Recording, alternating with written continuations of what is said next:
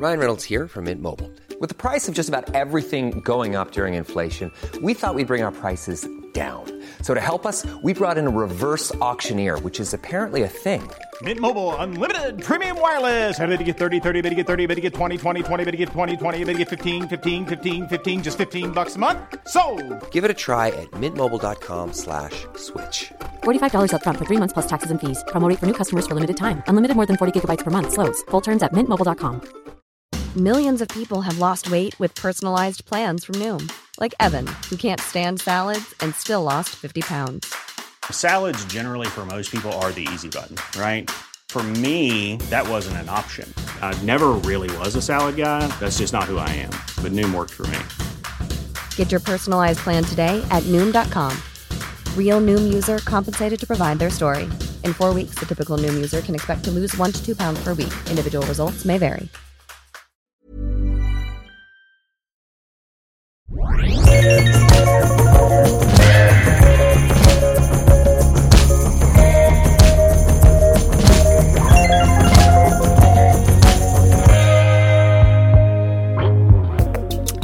och välkomna till vår podd som heter Eat, Drink, Think, Travel med Tove och Daniela.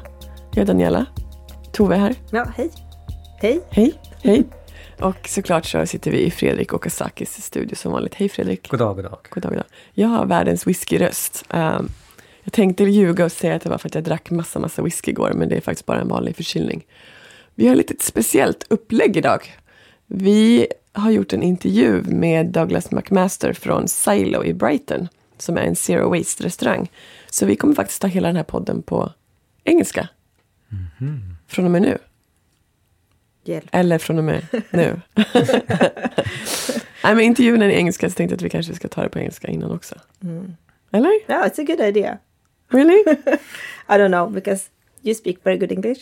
You speak good English too. But anyway, and Fredrik speaks good English, maybe. Okay. Yeah. Sure. Uh, we can try anyway. We can try. Mostly because Douglas then can send this podcast out to his friends if anyone in England wants to listen to it, which is a good idea too.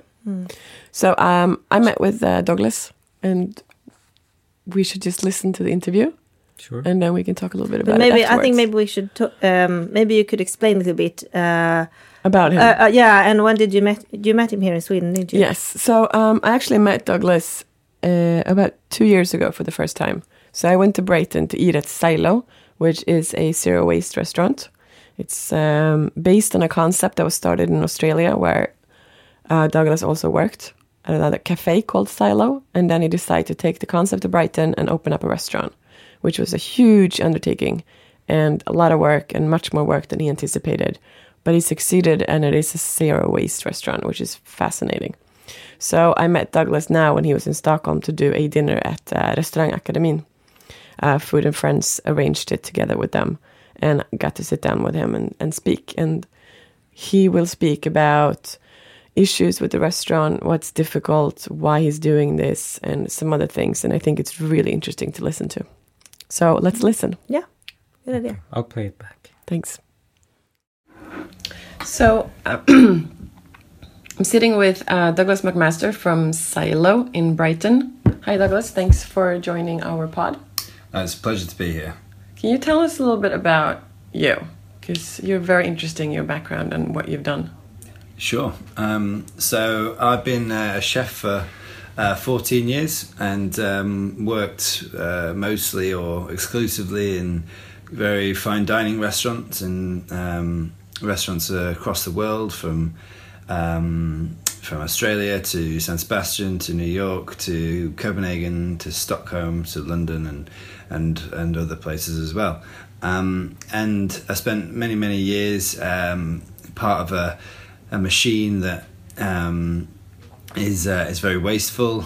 And I didn't you know realize that that was a problem to me until I met somebody who was dealing with waste and uh, showed me um, an incredible uh, it was actually a restaurant um, made out of waste materials. And they had this dream to not waste food. And at that point seeing that kind of being part of that made me realize how much across you know my career I I hated waste, and it all sort of made sense um, to to sort of do something about that. Um, so yeah, sort of uh, connected to the subject about five years ago, um, and then in the last five years, I've been uh, opening zero waste restaurants and dealing with the issue.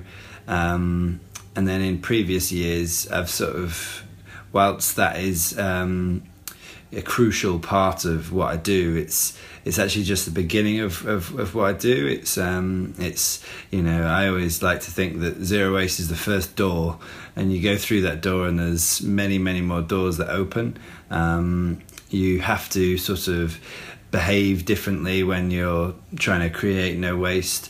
Um, there's a lot more challenges that face you, especially in a, an industrial market um, that we sort of have to adhere to.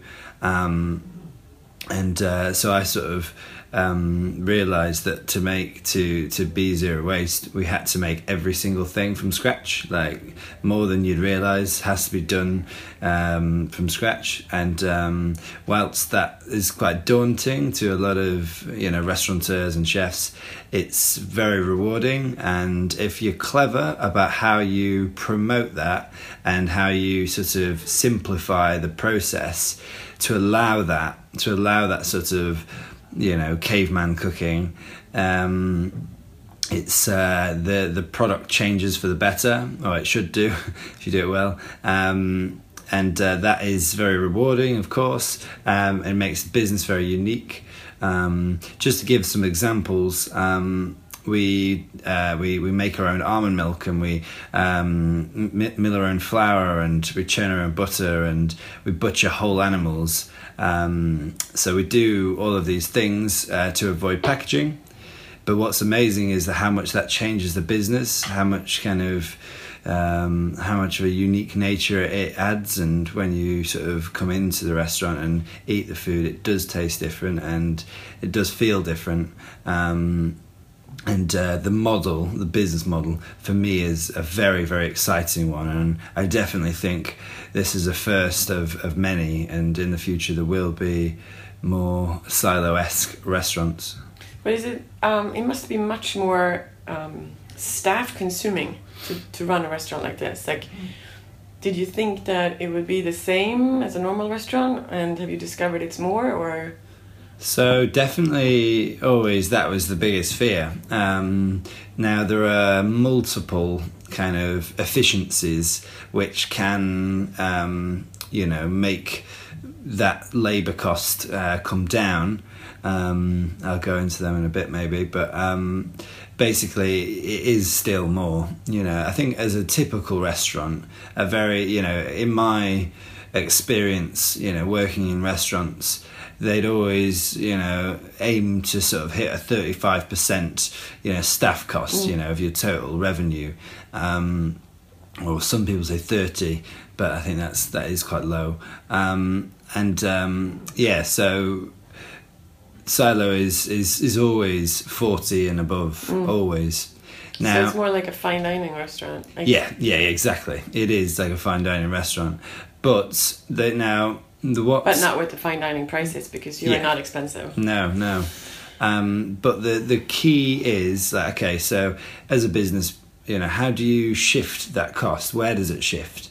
And the obvious solution is is is is food, is ingredient costs because that is cheaper mm. because it's wholer you know, if you buy a whole animal, it's three pound a kilo. If you buy the same animal but broken down for you, it works out an average six pound a kilo. Oh. So you're literally doubling. Uh, sorry, you're halving your cost of a cow. and that's a lot of money. Um, with wheat, you know, we bought a three thousand pounds uh, flour mill, which paid for itself in um, in six months um, because whole wheat is cheaper. Now, after six months, you know, a year and a half later, we're um, you know we're we're making money from that because we're a bakery and we bake twenty kilos of flour a day. So you know that's a lot of money. That money adds up, um, and so on. And like butter and yogurt and cheese, these are all expensive things compared to the price of milk. Mm-hmm. Um, so yeah, you have to be super super clever with you know not doing you know 20 things when you can do you know four things. You've got to be you know you've got to limit what you actually you, you know you spend your time doing and what goes on the menu. You have to have a simple menu of course but i think in the future you know culturally we'll appreciate a limited menu. You know i think that is already Starting. starting. I think so too. yeah so hopefully people will recognize not only that the quality is higher but you know in my little zero waste world people will be able to see a limited menu and think you know that's because this restaurant's ecologically okay. You know it's not good but it's not dreadful like every other restaurant. Um, so you know hopefully that that sort of uh, cultural appreciation will shift. Um, so so so so yeah no the um, the the staff costs are higher it's a different model but I can I can happily say that as a business we're profitable you know we made um, in our first year we made 20,000 which I think is 200 corona Mm, 20,000, yeah. yeah, two hundred thousand corona in the first year profit, which you know I'm I'm not Maybe. gonna. Yeah, it's good. I'm not gonna go buy myself a Ferrari just yet, but Mm-hmm. it works. It won't be terribly zero waste. You have to get a horse. I'll buy the best Shire horse money can buy. Yes. That'd be awesome. They have a horse outside. Has I mean Brighton Brighton is a fascinating town because and the fact that you choose to have silo in Brighton is also very interesting because Brighton as a whole seems like a very wasteful town. Yeah, yeah, yeah. um, when it comes to everything. You know, people go there and party town. Has um, and where your neighborhood, where Silo is, has some part of Silo seeped into your surroundings. You think? Has it affected your little street corner? I think um, it's a difficult, difficult question. It's a really difficult sort of, you know, um, the problem with the problem with you know people and wasting things is that it's it's uh, very ingrained um, into us to to to be okay to waste. You know, for me, you know, uh, I, I sort of have these sort of silly visions of like people being like you know arrested for wasting things and taxed for wasting things and you know to be sort of looked down upon you know if you're going to look down upon somebody for you know there's all sorts of sort of you know cultural prejudice but but waste is not one. No, should and be. it should be yeah. It's a really terrible thing. And you know in my journey of understanding you know waste as an issue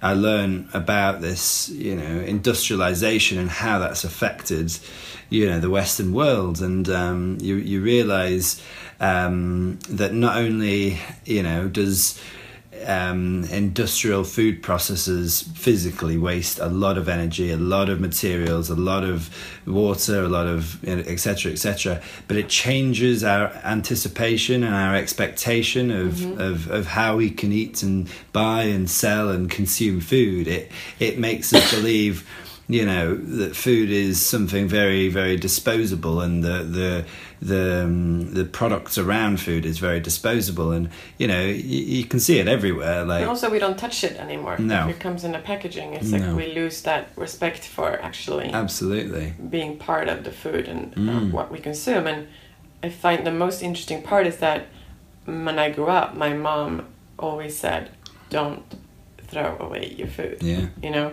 we always ate all our leftovers. yeah yeah The freezer was always filled with stuff. Yeah. You know, we picked all our berries. yeah Nothing was thrown out. no and that's part of you know your sort of upbringing so to you it's uh, you know it's sort of primal almost to to you know to to treat food in a respectful manner. And you know you can always i use the word caveman a lot but like you can always use that sort of uh, analogy. You, you always think like okay if i was living in a cave what would i you know how would i eat? How would i consume food? How would i waste food or not waste food? And you know it's just very different. Um to to sort of a world we live in today. But um, I think that uh, fundamentally, you know, food is you know the source of life.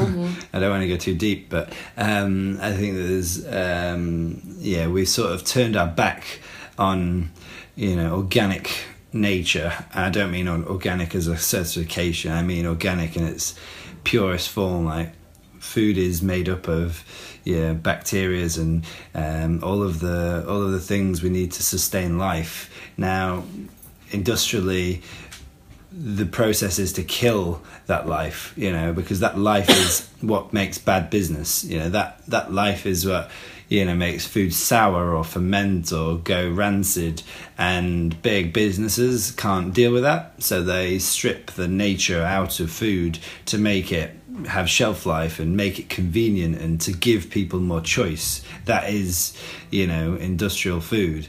Um, but in every single way, that is bad. That is bad for our health, especially. You know, we're eating dead food which has no, you know, life to it. This is why there's everybody's suffers with gluten intolerances and lactose intolerances because the food is denatured and pasteurized and you know, our bodies are just um, unresponsive. to it, yeah. we don't know what to do with it. Yep.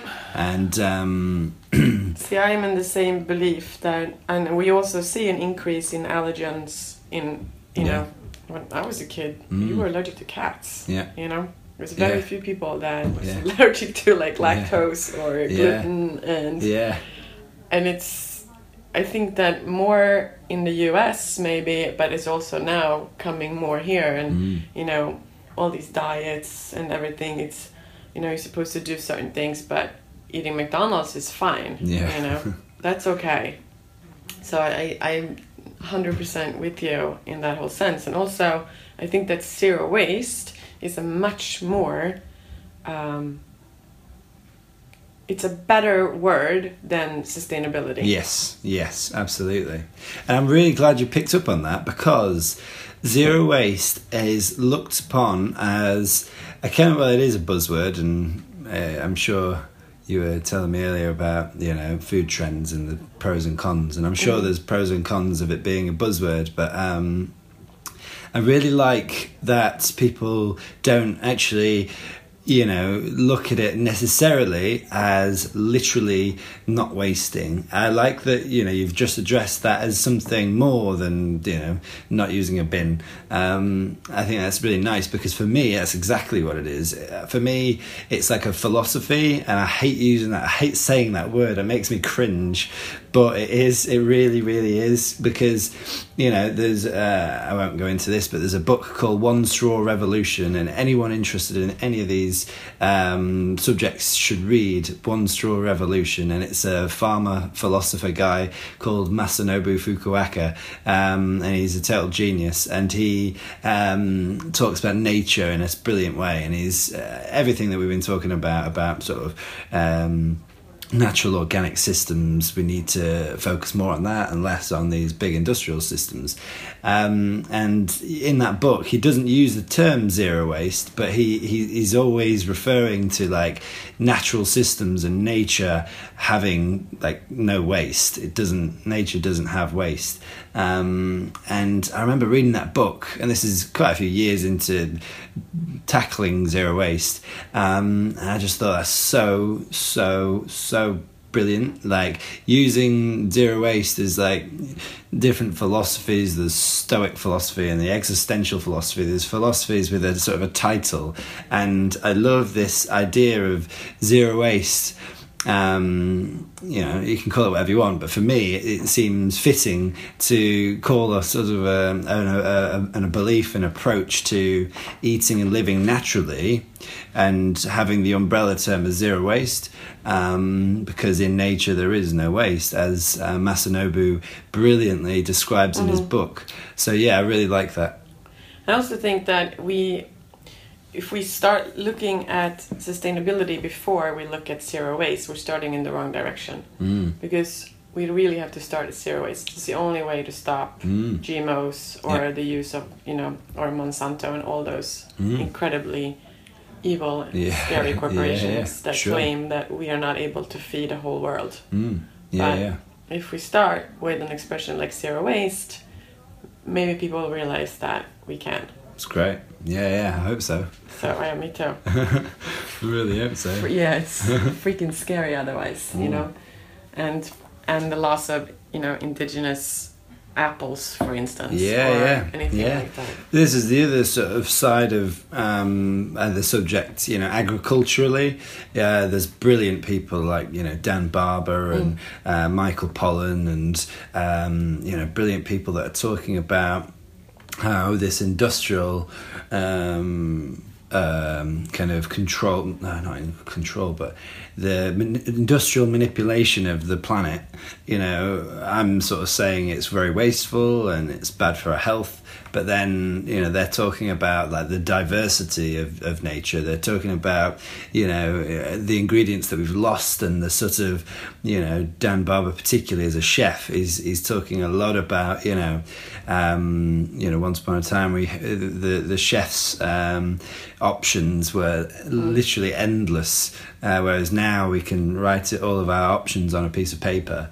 Um, and uh, yeah uh, in terms of diversity we were talking about um, you know, sort of allergens, and uh, we're talking about diversity in, in, in, in nature, but diversity in our in our gut. You know, our gut. The gut is another sort of uh, trending subject within uh, a niche world of. Um, health and well-being like the gut has more um yeah it's more complex than the human brain. Um and uh, industrial foods you know diet uh kills the bacteria in the gut. And without that rich diversity in the gut your defense system is so weak which is why people are so sort of um I always get in trouble when I say people are so ill these days because it isn't. It isn't true. You know, uh, whilst uh, Well, it's like everything; it's part of it. yeah, yeah, You know, we're part of what we do. yeah. There's no denying that. Our defense is so so low now,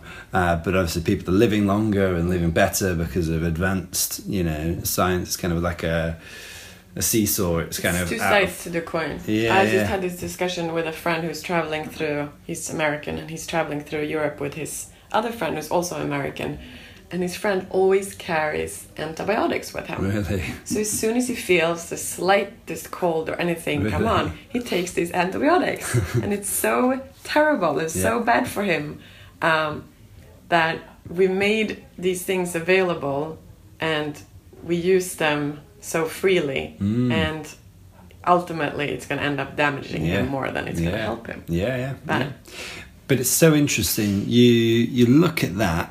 and I don't know if you see it the same as me or anyone sees it the same as me. But like, it's like short term wins. Yeah. And it's the same in economy. You know, like. Um, you look at industrial economy you look at you know what why are these big businesses are looking at these sort of these processes and the whole thing's you know a short-term win.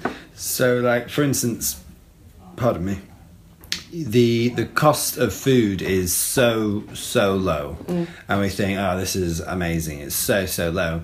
But then what you don't see is the cost of all of the the problems that are being mm-hmm. fixed um, there was somebody was telling me about like the American healthcare bill and like in oh, I won't be able to remember the statistics but it was absolutely unbelievable. So to fix all of the health in schools or uh, that's not true but to to to make every single uh, school in America eat organic healthy food would cost it was something like 2 billion. Um, and there's an amazing statistic like in one year the American healthcare bill had gone up by like 2 I think it might have been trillion. Who knows? It's silly, silly, silly figures. Um, and so, in every way, it makes sense to be like, right, okay, let's put the money into the schools, you know, to sort of stop the problem from happening.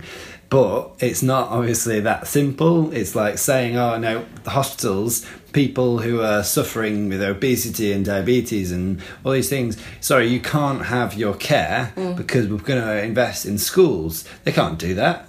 You know, that's it goes against a lot of, you know, uh, fundamental uh, principles of what, you know, um, society deems acceptable. But it's like they so they can't fix the problem. It's like they've got a noose around their neck, um, and it's just this. Yeah, it's terrifying. It is terrifying. Yeah, we need to come up with a, a good long term plan, which I think people do and people like you do all the time. But your scale and your way of working is so small Mm. that it, it affects a certain amount of people all the time, but it's not enough, you know? Mm-hmm. Yeah, yeah, yeah. Um, there need to be more people doing what you do, obviously. Yeah.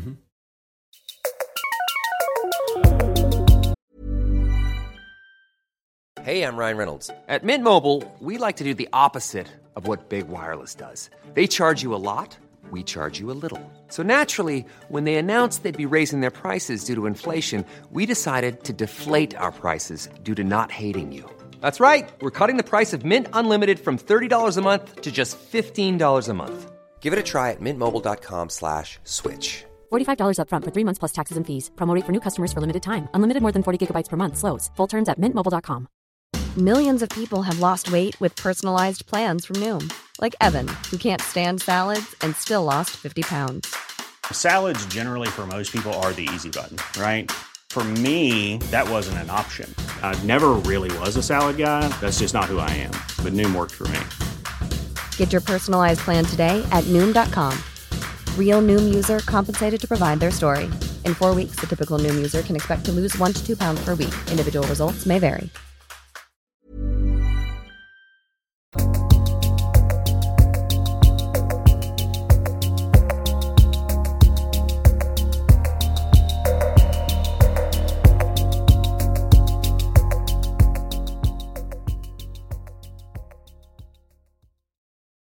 You know the silo uh, model can be replicated in a restaurant it can be replicated in a hotel it can be re- replicated in a, a hospital in a town in a village.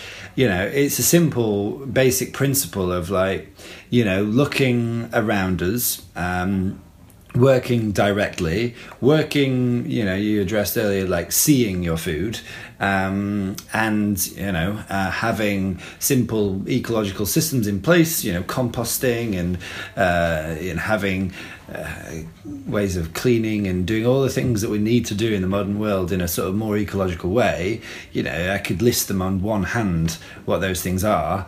Um, those technologies and sciences they exist today. They're not as you know well known as people uh, as I would like uh, them to be, but they're they're there, and you know so then it's just very simple. Like it's very very simple how that could be replicated into. I always like to in my my my head. I always dream of this like little village.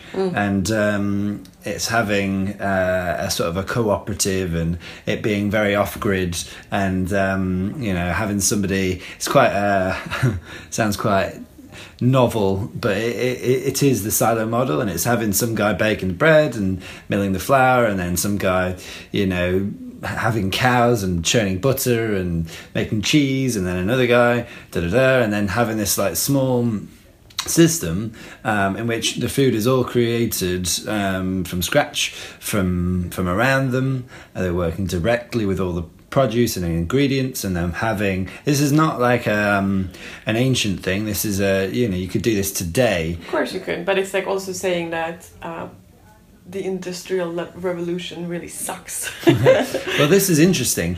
I always get uh, people saying, "Oh, why are you always being so negative about industry?" I'm not. Like, I think the industrial revolution is one of the best things that's ever, ever, ever happened. It's incredible. is But we've dealt with it.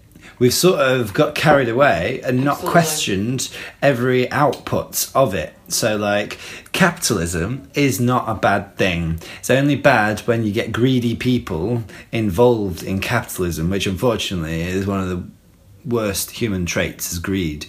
Um, but capitalism fundamentally is an incredible idea, um, and so is you know industrial um, machinery. like with everything else, we mishandled it, and now, I mean, ultimately, like you said, we're going to be the ones paying for it as yeah. well, Oh yeah. um, yeah.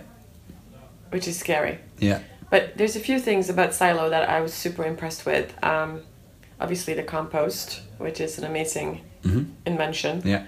Um, but your water system is so cool, Yeah. Yeah. and how you don't use any soap in the Yeah. restaurant at all. Yeah, this is quite the extreme example of, um, you know, ecological uh, finding a way around.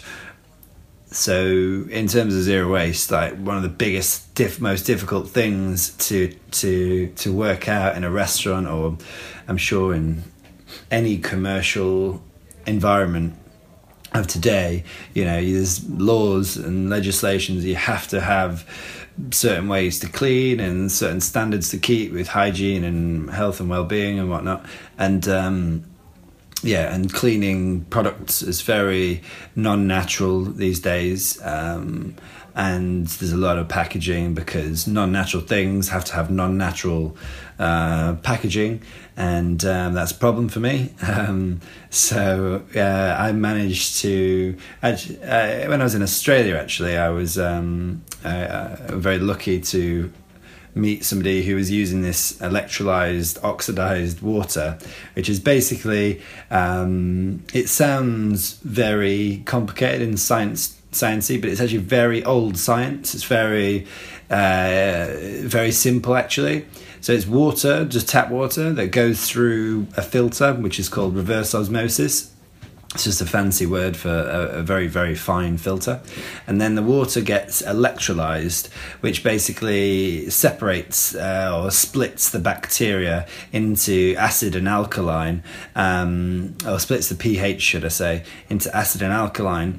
Um, and what that does is puts the, the water and all the microbes in the water into extreme states of acid and alkali. So, two extreme states. Now, at those extreme states, water, uh, sorry, bacteria cannot survive it cannot survive in like extreme acid and extreme alkali. It kills it, suffocates it to death. Um, so it kills 99.9999999% of bacteria in so water. More than soap, essentially. Yeah, so it's, it's actually cleaner than soap, but it's, it's water. Um, so then some clever person about 30 years ago had the idea of using that to, um, more than 30 years, they used it in uh, Japanese surgeons' surgeries they still do.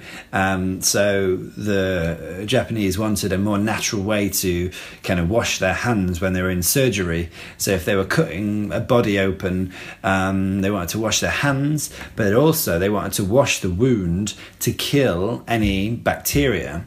Um, because if you're, you know, somebody's body is open and you know some bacteria lands on the surface and it could fester and go bad. They could just wash that over with with water essentially mm. but would kill any sort of external you know bad bacterias. Um, yeah and so that's what it was kind of created for. And then some somebody decided to to sell it to restaurants. Um, i think there's only like 20 or 30 in the world. It's not exactly popular just because it's unknown thus far. It's totally, um, what's the word? Uh, um, sort of business friendly. You know, they have all of the sort of. Um, paperwork and and stuff to to make it legal and to make it acceptable. And yeah so silo we took on this system and it, what it meant for us was there was no packaging. So the machine is in the basement and you know it's just hooked up to the uh, to the main water supply. And um, so you put your hand under it and comes red and then yeah, yeah, yeah, yeah and um, so yeah, and it was just literally tap water in the restaurant that meant you could, uh, you know, customers in the in the toilets would be able to wash their hands with this stuff, and then uh, downstairs in the kitchen we'd have you know pumps that pumped out different solutions of acid and alkaline, um, which were very you know um, almost identical to like what cleaning products would do. You know, one an, an acid would you know break down and cut through grease and bacteria, and uh, the alkaline um, would sanitize. I said that the wrong way around. The acid would sanitize, and the alkaline would, would cut through grease and break down bacterias. And uh, we literally cleaned a whole building um, with with water, and you know it's totally natural. It's just water, and there's a bit of salt in there, um, so totally natural. Zero waste. There's mm. absolutely no packaging at all and there's um, uh, what was the third thing? Oh yeah, there's no road miles. it's all done on site, so right. I'm not getting some guy to deliver ten kilos of chemical cleaning product every two months. You know, there's no road miles. But I remember you telling me that it wasn't really approved by uh, the health department. Uh, no, it is. Oh, yeah, it is? yeah, no, it Okay. is. Yeah, they didn't. Maybe I said that they didn't approve Right. of it. Like they didn't understand it. So they were like very, um, like what the hell is this Yeah. sort of attitude? Because, like I say, there's only like there's not that many. I don't know how many there are in England. You know, probably count them on one hand. I don't think Um, there's any in Sweden. So. no, no. Um, so, so yeah, no, it's it's a it's a you know a lot of people are afraid of it, but it is just water. This is natural. It's just another amazing example of how you know we can apply ourselves to natural systems, and they we will find the answers. You know, like um, there's brilliant solutions popping up all over the world with, with natural solutions rather than non-natural solutions. I thought that was just the most amazing things. Not that the other stuff that you do isn't amazing, but you know, milling your flour, baking your bread, that's Mm. yeah, like yeah, yeah, yeah. we can do that. Sure. Like this whole water system, Yeah. just blew my mind. I Yeah, just yeah. thought it was so amazing. yeah. Um, it's very impressive. I think for me the the the I guess the big thing about what silo is and what it represents, and what it stands for, is bringing all these ideas together. It's all of it, all of it together in one place that's doing it all, um, and making it, you know, real, making it commercially viable, making it work, making it profitable, making it, you know, good. Um, because no one's you know, no one's doing that, and um, uh, hopefully people will see that it, you know it is possible, and they will uh, take it on. No one has yet, but I'm still waiting. Yeah. One step at a time. yeah, Um, the other thing is the um, for your produce. I know you work with something called the Catchbox co-op yeah, yeah. um, with the fish, and I thought that was really great as well. Mm-hmm. Why don't you tell us a little bit about that? Sure. Well, this is where it gets a bit controversial. So I've actually not using them anymore. Okay. Ooh. So I think one of the best um, qualities to adopt as anybody dealing with any kind of innovation is to never assume you know everything. Never. In fact, you have to be super humble. You have to be super, um, you know, question yourself all the time. Be confident, but you know, question every single thing that you're doing, and not be too proud to be like, This is um, wrong, this is wrong. Now, I say it all the time, like, you know, um, we get things wrong every single day, you know, and it's, it's, you know, I think it's super important that you're honest and you don't let any kind of ego get in the way of, of progress, um, which is very common. Um, so catchbox in this example um, was something that you know made a lot of sense. It was like the the catch the the, the byproduct of big catches. So you know when these big fishing boats would go out and they'd um, uh, take they they they catch uh, cast their nets and take back you know these nets and there'd be all this fish that you know they could sell but then there's a lot of fish they couldn't sell so they'd throw these dead fish back in the ocean now the Catchbox was like right let's use this these fish that are getting thrown away um, so it's um, sounds like you know a win-win Right. boom but yeah, I was wrong. Like, yeah, so we got this guy, he's local to Brighton, and he's a properly, um, I wouldn't know how to describe him. He's very uh, aggressive, sort of like insular man who sort of keeps himself to himself and he's obsessively he's into you know fishing and he, uh, marine life and he's very intelligent man who spent his career you know working to try and save the ocean. He's not a very social man he's not very charismatic not very charming in any way. And he used to like challenge everything we did with fish, um, which is good. You know, it was it's hard when you're trying your best, um, but yeah, he was very much like. Where's that from? Where's that? Did you know this? And did you know that? Like really pulling our pants down on what we were using for fish in the Catchbox. Ah, did not like Catchbox. Um, so anyway, one day I said to him, this was on Instagram. he was just like, "You da da da, you phonies, you don't know what you're talking about. You're full of da da da," and really aggressively, kind of, you know, going at us. And I was like, "Mate, I'm trying my best," you know. And so I said, "All right." Tell you what, you come into Silo and you tell all my staff what they should be doing and what what's going on, you know, in fishing. And it was, you know, none of us particularly liked the guy. Uh, but we all learnt a lot. No, it was it was pretty remarkable, um, and basically he you know explained to us how the fishing industry worked. He um, uh, explained who has the rights to fish where, and it's really bad. That's really bad. Like, so what happened with the Catchbox? What was wrong with it? Can you say that? Yeah, well, it's basically we're supporting the, wrong big- kind of fishing. We're keeping them, we're giving them money. We're we're saying it's okay to do what you're doing and don't feel bad anymore because we'll eat your waste. So like it is massively financially and um, you know motivationally telling them that what they're doing is fine. Um, And you take care of the, the leftovers, so to speak. yeah, but basically we're saying, yeah, go out in your big boats and Yeah, yeah. destroy the ocean, and it's like, no, no, it's wrong. Um, so yeah, so we realised that that was not the future of fishing. So what do you do now? Um, lots of little things. Uh, it's actually quite simple. Um, you know, the, supporting small boats. Some more, uh, always, you know, it's very simple, but hook and line. You know, anything line caught is is a good thing. Um, and choosing fish, small fish, you know, fish that uh, that no one wants, you know, quite simple, you know, uh, choices really. Just yeah, don't go for tuna or monkfish. Choose the small fish, but it's difficult because obviously as a business you have to make it commercially attractive. Um, but again, that's where creativity comes in. That's where applying some sort of unique. Uh, there's there's ways of there's ways of managing uh, those those those problems. Amazing. Can you just? I know you don't.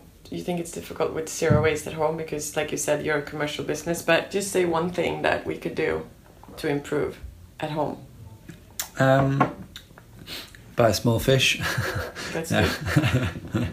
um, so yeah, just um, question everything. I think that like uh, I'm lucky to have met some amazing people in the zero waste world, and you know I've learned loads of tricks for homes that I wouldn't have thought of. You know, like toothpaste. You know, because I'm I spend you know hundred hours of my week being very um, tired and stressed sometimes about what I do. So I don't want to go home and start making toothpaste. Um, but you know, it kind of it came a point where I felt like I have to, I have to not um, be. So you make your own toothpaste? Yeah, yeah, yeah. How do you make it? So it's super easy. Um, coconut oil. There's loads of ways to do it, and I know some people that literally just put eucalyptus oil on a toothbrush, and that's it every day. Boom. But they, I always think back. What, would- what did cavemen use to clean their teeth? Like, genuinely, that's what I was saying earlier. Like sometimes just imagine yourself being a caveman. What would you do? Um, so yeah, eucalyptus is you put it on your teeth and rub it. I don't know what they did exactly, but it feels very primitive. Um, but yeah, some people do that. Coconut oil mixed with essential oils like peppermint, and then you put bicarbonate of soda in. So it's just a little mixture of bicarb, coconut oil, and uh, there's loads of other things you can add that do different things. But essentially, in its most basic toothpaste form, uh, coconut oil, um, uh, uh, peppermint, uh, essential oil, or you know any other mint whatever you want really. And then yeah bicarbonate of soda. And that will literally clean your teeth as well as any other toothpaste in the world. And it's obviously zero waste and natural. Amazing. so that's something that everyone can do at home. I'm gonna do that now. yeah. Thanks. Uh, if you go on the blog Trash is for Tossers Right, Lauren. lauren singer Yeah. she she can I can she, recommend following her on Instagram. I started, Yeah. and she's very inspiring. She is a good chick. Yeah. So yeah, follow her, and she's got all the videos on YouTube about how to make everything in your home, um, you know, without creating waste. Amazing. Thanks, Doug, for taking the time. No worries. It's been a pleasure. It's awesome.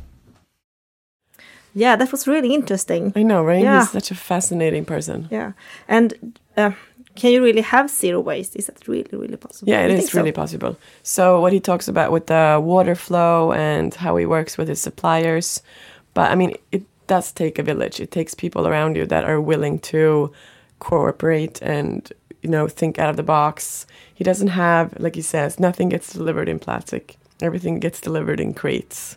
Um, the water, he doesn't have any soap. It's all this system that is designed to work, and it really does work, and it's amazing. But you've been there and you've tasted his food as well. Yes. Um, what do you think about the food? I think the food's really, really good, and I actually thought it was even better now that I tasted it here in Stockholm as well. I think that he's uh, maybe that now that the restaurant is a little bit more set, he has time to evolve his kitchen as well. Because I know that when he opened, it was a lot of stress and a lot of focus on getting all these components to work together. Um, I think that his cooking is is really nice, um, very rustic, but very, very flavorful. Uh, works a lot with vegetables, which I like. And he's just um, he's a sensitive person. He's a sensitive cook, and he you know everything that he does resonates in the whole zero waste movement. And in the end, when he says that um, you know he teaches us how to make toothpaste, I think that's really amazing. so I think we should all make our own toothpaste. I know that you've been um, really inspired by him in your in your own life, haven't you? A little bit. A little bit Yeah. I mean, totally. I think that uh, waste for me is something that I feel really ashamed of. Um, I feel ashamed that when I throw away food or anything like that, I feel away, ashamed when I have a lot of, you know, garbage. And I started to um, keep track of how many times I empty my garbage at home, um, which is a good way of realizing how many things you throw away and packaging and everything. And um, I stopped buying um, makeup that comes in plastic. So I only buy it if it's uh, glass jars.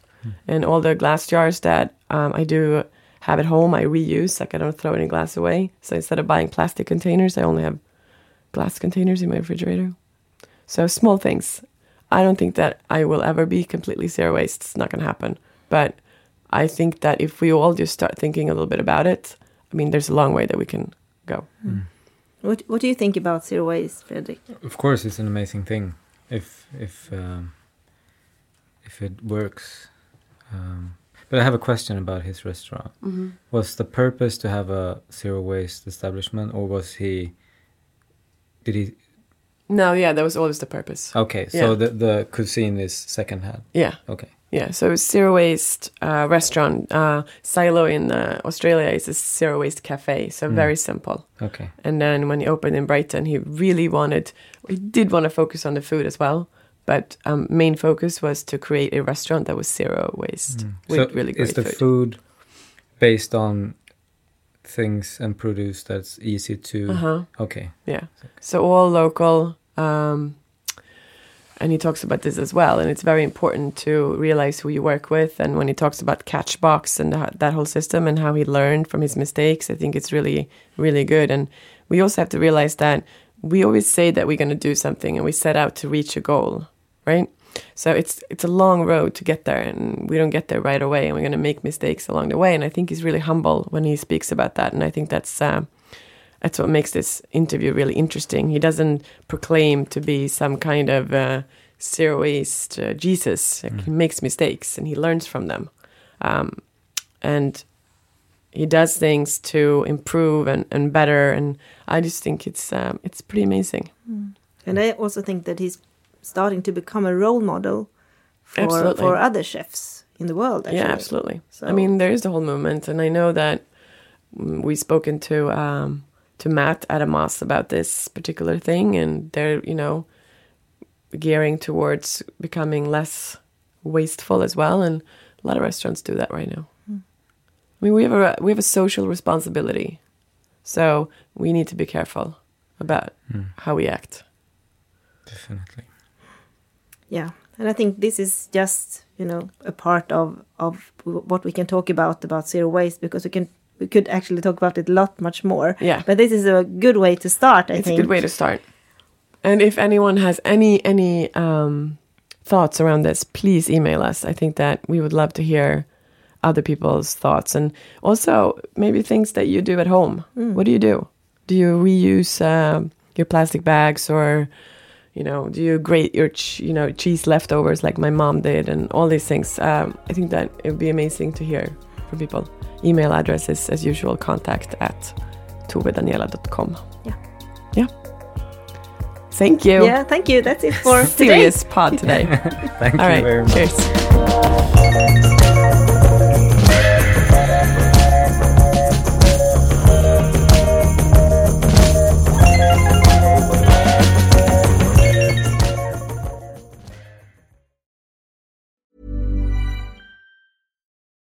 Join us today during the Jeep Celebration event. Right now, get 20% below MSRP for an average of 15178 under MSRP on the purchase of a 2023 Jeep Grand Cherokee Overland 4xE or Summit 4xE. Not compatible with lease offers or with any other consumer incentive offers. 15,178 average based on 20% below average MSRP from all 2023 Grand Cherokee Overland 4xE and Summit 4xE models in dealer stock. Residency restrictions apply. Take retail delivery from dealer stock by 4 1. Jeep is a registered trademark.